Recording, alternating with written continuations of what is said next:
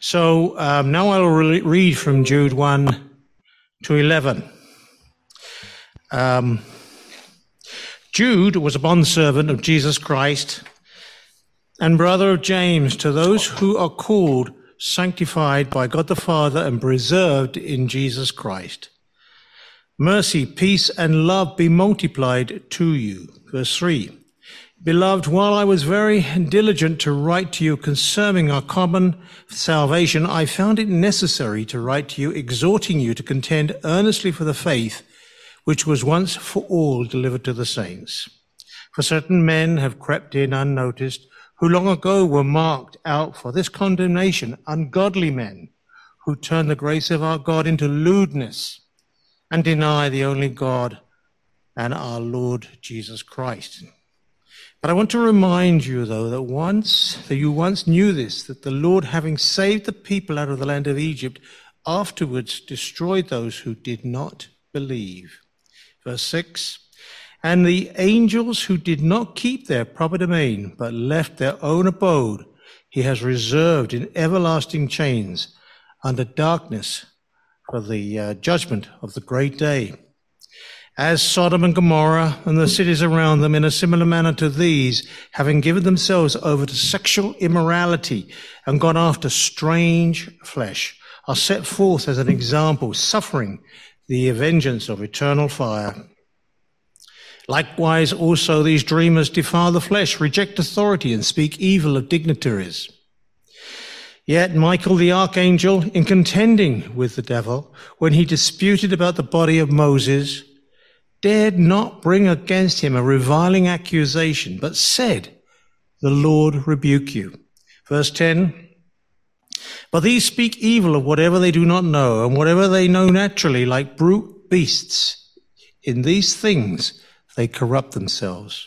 And finally, verse 11 Woe to them, for they have gone in the way of Cain, have run greedily in the error of Balaam for profit, and perished in the rebellion of Korah.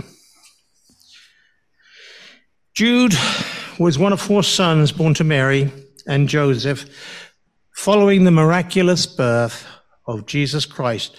Jude's name is a variant of Judas and Judah. Doubt of Christ's deity marked his early ministry, and it, and it is demonstrated in Mark 6:3 when the scribes questioned Jesus' supernatural birth by dismissing the miraculous claim of sonship and believing that Mary and particularly Joseph were Jesus' real parents. And we read, Mark 6 3, and this not the carp- is this not the carpenter, the son of Mary, and brother of James, Joseph, Judas, and Simon? And are not his sisters here with us? So they were offended at him. Mark 6 is important when we consider how Jude presented himself in verses 1 and 2. In Jude 1 and 2 reads, Jude, a bondservant of Jesus Christ and brother of James, to those who are called sanctified by God the Father and preserved in Jesus Christ. Verse 2 Mercy, peace, and love be multiplied to you. Jude considered his half brother relationship to Christ as totally insignificant compared to the deity of Christ Jude presented himself not as a blood relative, but as a simple bond servant. By common definition, this meant that he was a person bound to service without wages. Again, we see that Jude had not always believed in Jesus' deity. In the book of John, we read in John 7 5, for even his brothers did not believe in him. However, although we are not told exactly when Jude's faith in Jesus as, as a Christ changed, we know that Jude would eventually say with Paul in Corinthians, 2 Corinthians 5:16, therefore from now on we regard no one according to the flesh, even though we have known as known Christ according to the flesh, yet now we know him thus no longer. Moving on to verses 3 and 4. Jude in his deep desire to see the early Jewish Christians and Gentiles throughout the known world gain a deeper understanding of what he referred to as the common salvation, applied himself diligently to the preparation of the epistle, which, with that objective, but his intentions were set aside when the Holy Spirit directed him instead to address to the believers a strongly worded letter exhorting them that they should earnestly contend for the faith which was once delivered unto the saints. Let's look at uh, Jude 1 to 3. Beloved, while I was very diligent to write you concerning our common salvation, I found it necessary to write to you, exhorting you to contend earnestly for the faith which was once for all delivered to the saints. And in verse 4, for certain men have crept in unnoticed who long ago were marked out for this condemnation, ungodly men who turn the grace of our God into lewdness and deny the only Lord God and our Lord Jesus Christ. Let us look a little closer at some of Jude's words in context to these verses. Jude is using the word common in this context does not mean common usage or simply shared by all and any people, but expressly means that there is only one way to obtain salvation, that being exclusively through faith in our Lord Jesus Christ as our Redeemer. Exhorting you to contend earnestly for the faith was the great need that caused Jude to interrupt his writing of the original intended letter and address a now more urgent and pressing problem of false teachers creeping into the church. The ancient Greek word translated contend comes from the athletic world, from the wrestling mat, mat in fact. Strong's exhaustive concordance states that earnestly contend comes from the Greek word epi and agonizame. I probably haven't said that right, but that's what came out to me, which means to struggle for or earnestly contend. It is a strengthened form of the word meaning to agonize. Therefore, contend speaks of hard and diligent work. The verb contend is modified by the adverb earnestly and is in the present infinitive, showing that Christians, that a Christian struggle is continuous. The use of the word exhorting and contend in verse 3 are intended to emphasize the word you. Jude wanted each individual Christian to know this. There are many ways that every Christian can contend earnestly for, for the faith. As examples, being an unflinching witness, speak of Jesus openly to our neighbors and communities, support our speakers and ambassadors for Jesus, encourage the saints. These are a few among many ways that we can positively contend earnestly for the faith. We can inadvertently fail to contend for the faith when we hear false doctrine without response. In the latter part of verse 3, contend earnestly for the faith which was once for all delivered to the saints, tells us what we are contending for. There is a lot of earnest contention in the world, but usually not for the right things. The faith which was once delivered is, of course, God's written revelation of the eternal truth which we know today as the inspired books of the Old and New Testaments, or in other words, the Holy Bible. Now let us look more closely again at verse 4. We see why Jude was so concerned with the health of the, health of the uh, church and why he turned his attention to a more pressing situation. In Jude 4 again, I read, certain men have crept in unnoticed, who long ago were marked out for this condemnation, ungodly men, who turn the grace of our God into lewdness and deny the only Lord God and our Lord Jesus Christ. The church was facing a sinister and dangerous issue. People were creeping into the church unnoticed. These were not seekers or non believers who were genuinely curious about Christianity. However, sometimes they actually claimed to be believers, but they also denied the exclusive authority of Jesus, twisting his grace into a license to sin as to any as to and any extent that they wanted. There are four phrases from verse 4 that uh, are worthy of additional comment. Crept in. Uh, sorry, certain men have crept in unnoticed. In part, this is what makes them so dangerous. They were unnoticed. No one noticed that they were so dangerous. Crept in. The phrase meant that they slipped in secretly. Borrowing from Charles Spurgeon, Spurgeon says, Satan knows very well that one devil in the church can do far more damage than a thousand devils outside her bounds. Who long ago were marked out for this condemnation, these certain men have a destiny common to every false teacher and false leader professing to speak with the authority of Christ, Christ's Spirit. They are marked and destined for this condemnation, the destiny of eternal damnation. They were unnoticed by men, but not by God. The Lord is not wringing his hands in heaven, worrying about those who deceive others, though their teaching, through their teachings and through their lifestyles, they may be hidden to some believers, but as far as God is concerned, their condemnation was marked out long ago. The lastly, who turns the grace of our God into lewdness. These certain men had received some part of God's grace, but when they received it, they turned it into an excuse for lewdness.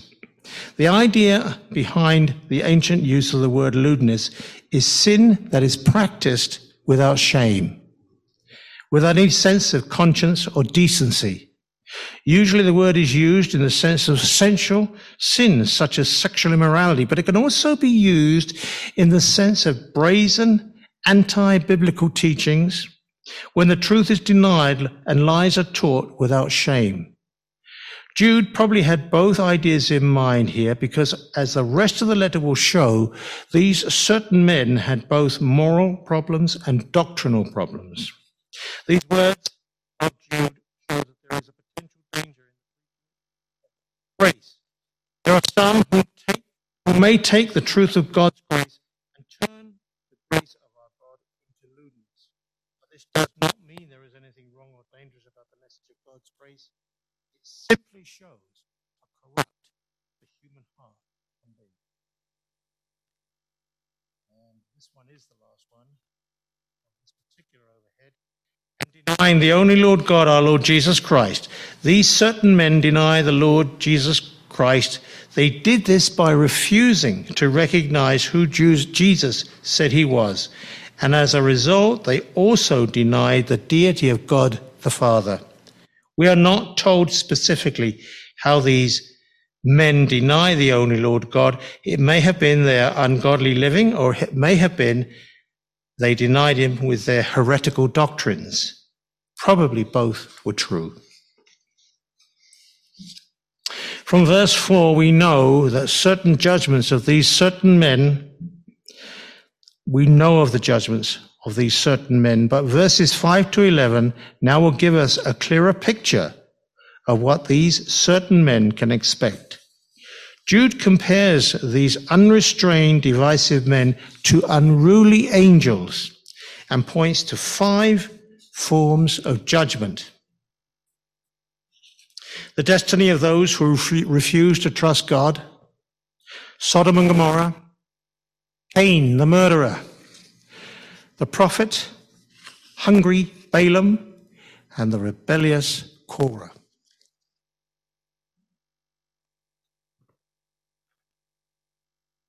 In verse 5, we read, But I want to remind you, though you once knew this, that the Lord, having saved the people out of the land of Egypt, afterwards destroyed those who did not believe. Jude reminds us of what happened in the book of Numbers, chapter 14. In verses, in Numbers, sorry, chapter 14, verses 3 to 4, Israel refused to enter Canaan and rejected God. And we read, Why has the Lord brought us to this land to fall by the sword, that our wives and children should become victims? Would it not be better for us to return to Egypt? So they said to one another, Let us select a leader and return to Egypt. Almost all of the adult generation of Israel were denied entry to the promised land.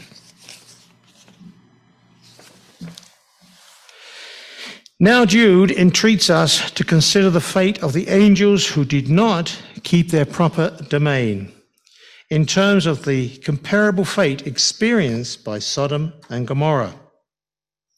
In Jude 6, we read, And the angels who did not keep their proper domain, but left their own abode, he has reserved in everlasting chains under darkness for the judgment of that great day.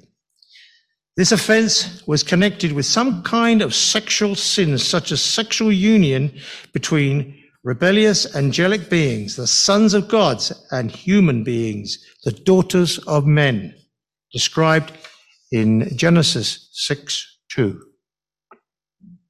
We read that the sons of God saw the daughters of men, that they were beautiful, and they took wives for themselves of all of those of all whom they chose. Verses 4 and 6 give us two lessons. First, it assures us that the certain men causing trouble will be judged, no matter what their spiritual status had been. These angels at one time stood in the immediate and glorious presence of God, and now they are in everlasting chains. If God judged the angels who sinned, he will judge these certain men. And secondly, it also warns us that if angels cannot break the chains sin brought upon them, we are foolish to think that we can break them for ourselves. Only our faith in the redeeming blood of our Lord Jesus Christ can set us free, free indeed. These aspects of sexual sin were confirmed to us by Jude when he tells us in verse 7 As Sodom and Gomorrah and the cities around them, in similar manner to these, having given themselves over to sexual immorality and gone after strange flesh, are set forth as examples, suffering the vengeance of eternal fire. The words in a similar manner to these refer back to the angels of Jude 6, and the words gone after strange flesh refers to their unusual sexual union. Genesis 19, verses 4 and 5 describe a damning condemnation of the men of Sodom and their depravity.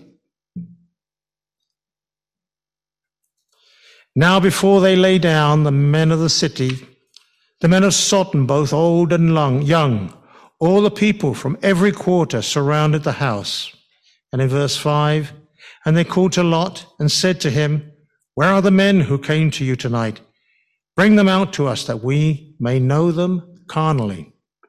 This sin is also part of the additional sins to which Sodom were held accountable. In Ezekiel 16, verse 49, Look, this was the iniquity of your sister Sodom. She and her daughter had pride, fullness of food, and the abundance of idleness. Neither did she strengthen the hand of the poor or the needy and the needy. Jude also speaks of the apostles' warning, where Peter, James, Paul, and John warned that mockers would arise, causing doubt and division in the church.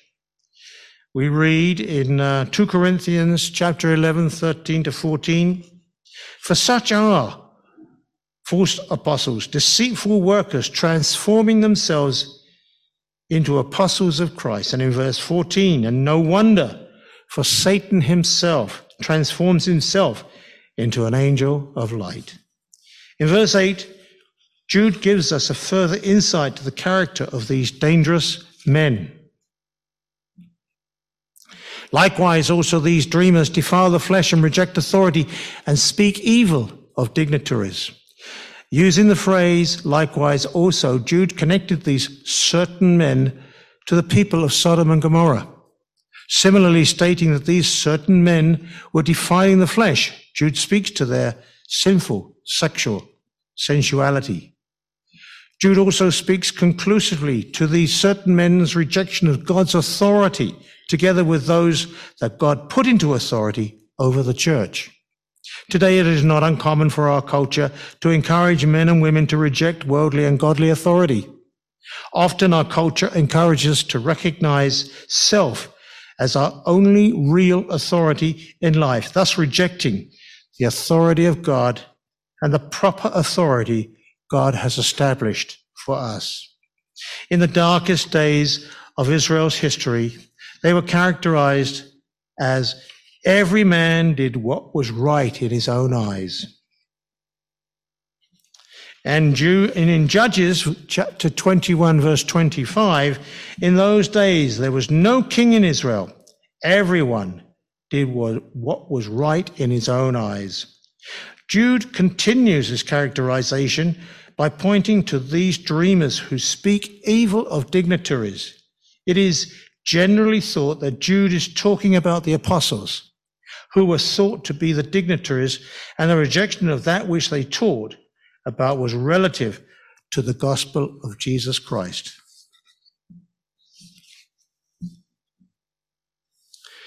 In verses 9 and 10, Jude draws our attention to the need for reverent respect for spiritual bodies, respect for spiritual authority and clearly points to a potential fearful consequence if we fail to observe these ordinances.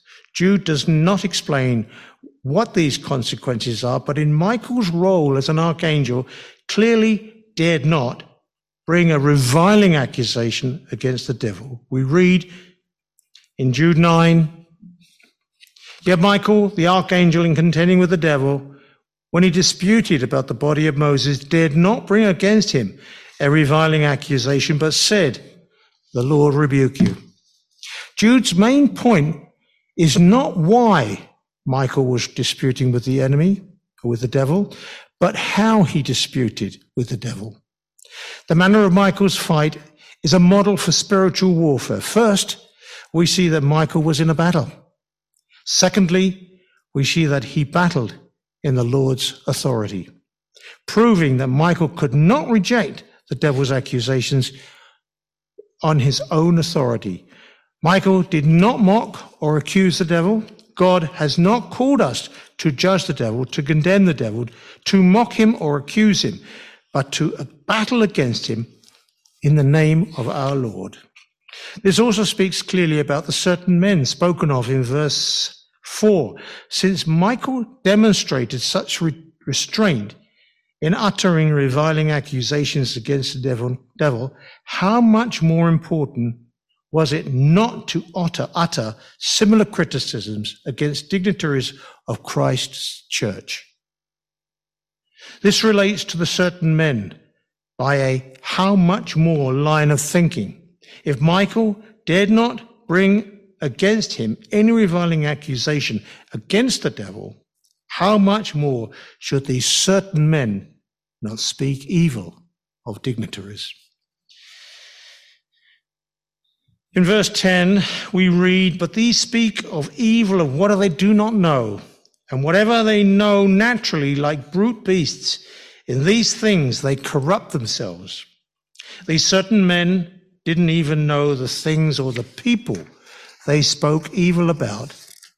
Their evil speech was made worse by their ignorance, since they also spoke against dignitaries and rejected authority. These certain men did not know about true spiritual leadership and authority, so they found it easy to speak evil against it. These certain men pretended to be spiritual, but their only knowledge was really natural. Even what they knew naturally, they still used to corrupt themselves with unspiritual minds. Brute beasts can be smart or clever in an instinctive way, but they obviously do not have spiritual knowledge. It was the same way with these certain men. It is disappointing and tragic. There are men within Christian circles that consider themselves to be spiritual and knowledgeable, thinking of themselves as superior, yet are as brute beasts in their thinking and teaching. Finally, verse 11. Woe to them, for they have gone in the way of Cain, have run greedily in the error of Balaam for profit, and perished in the rebellion of Korah. In these verse, in this verse, Jude brings three indictments against these false teachers. They were following Cain's example. Cain was the first human being born naturally to his parents, Adam and Eve, who were the first human beings created by God. Cain was a farmer who offered vegetables to the Lord as his way of worshipping. This is uh, described in Genesis 4 3. Cain's brother Abel was a shepherd who worshipped God by offering portions of some of the firstborn of his flock. And that is in Genesis chapter 4, verse 4. The Lord accepted Abel's offering, which was a blood sacrifice offered in faith, described in Hebrews chapter 11, 4. But he rejected Cain's offering, following Cain's example. The following, te- following Cain's example, the false teachers despised despised Jesus' blood sacrifice and dev- devised their own corrupt worship. Furthermore, Jude's connection to Cain implies some level of jealousy in the minds of these false teachers. Just as Cain was jealous of Abel, even so, the false teachers were jealous of those who obeyed the Lord and hated genuine believers. In John 3, 1 John 3, verse 12, we read, Not as Cain, who was of the wicked one and murdered his brother. And why did he murder him? Because his works were evil and his brothers righteous. A second indictment deals with they were like Balaam, choosing profit above integrity. Balaam was a heathen prophet who lived during the time of the Israelites' journey through the wilderness, following their escape from Egypt. Balak, the king of Moab, offered rewards to Balaam if he would curse the Israelites. At the Lord's direction, Balaam refused to curse them, but continued to lust after the riches and prestige offered to him by Balak. This is described in the book of Numbers, chapter 22. Jude accuses the false teachers of rushing for profit into Balaam's error. They valued financial gain more highly than God's will and led their followers into immorality. The third bullet is they liked Korah. They, like Korah, they had rebelled against God. Also, during Israel's wilderness journey, Korah and his followers rebelled against Moses' authority, thereby refused to accept God's authority since God had appointed Moses as Israel leader. This is described in Numbers 16, verse 3. Korah also presumed to take upon himself a priestly role, but God had appointed only Aaron to the position of Israel's high priest. Consequently, God destroyed those rebels. They, uh, the false teachers rejected the authority of Scripture and of those whom God had appointed to teach it. Their destruction was so certain that Jude uses the past tense to describe it. In verse 11, Jude begins his indictment of the false teachers by pronouncing woe to them.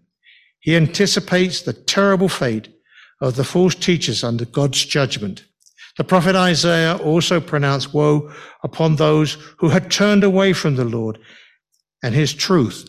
And he declared in Isaiah 5 20 to 21 Woe to those who call evil good and good evil, who put darkness for light and light for darkness, who put bitter for sweet and sweeter, sweet for bitter.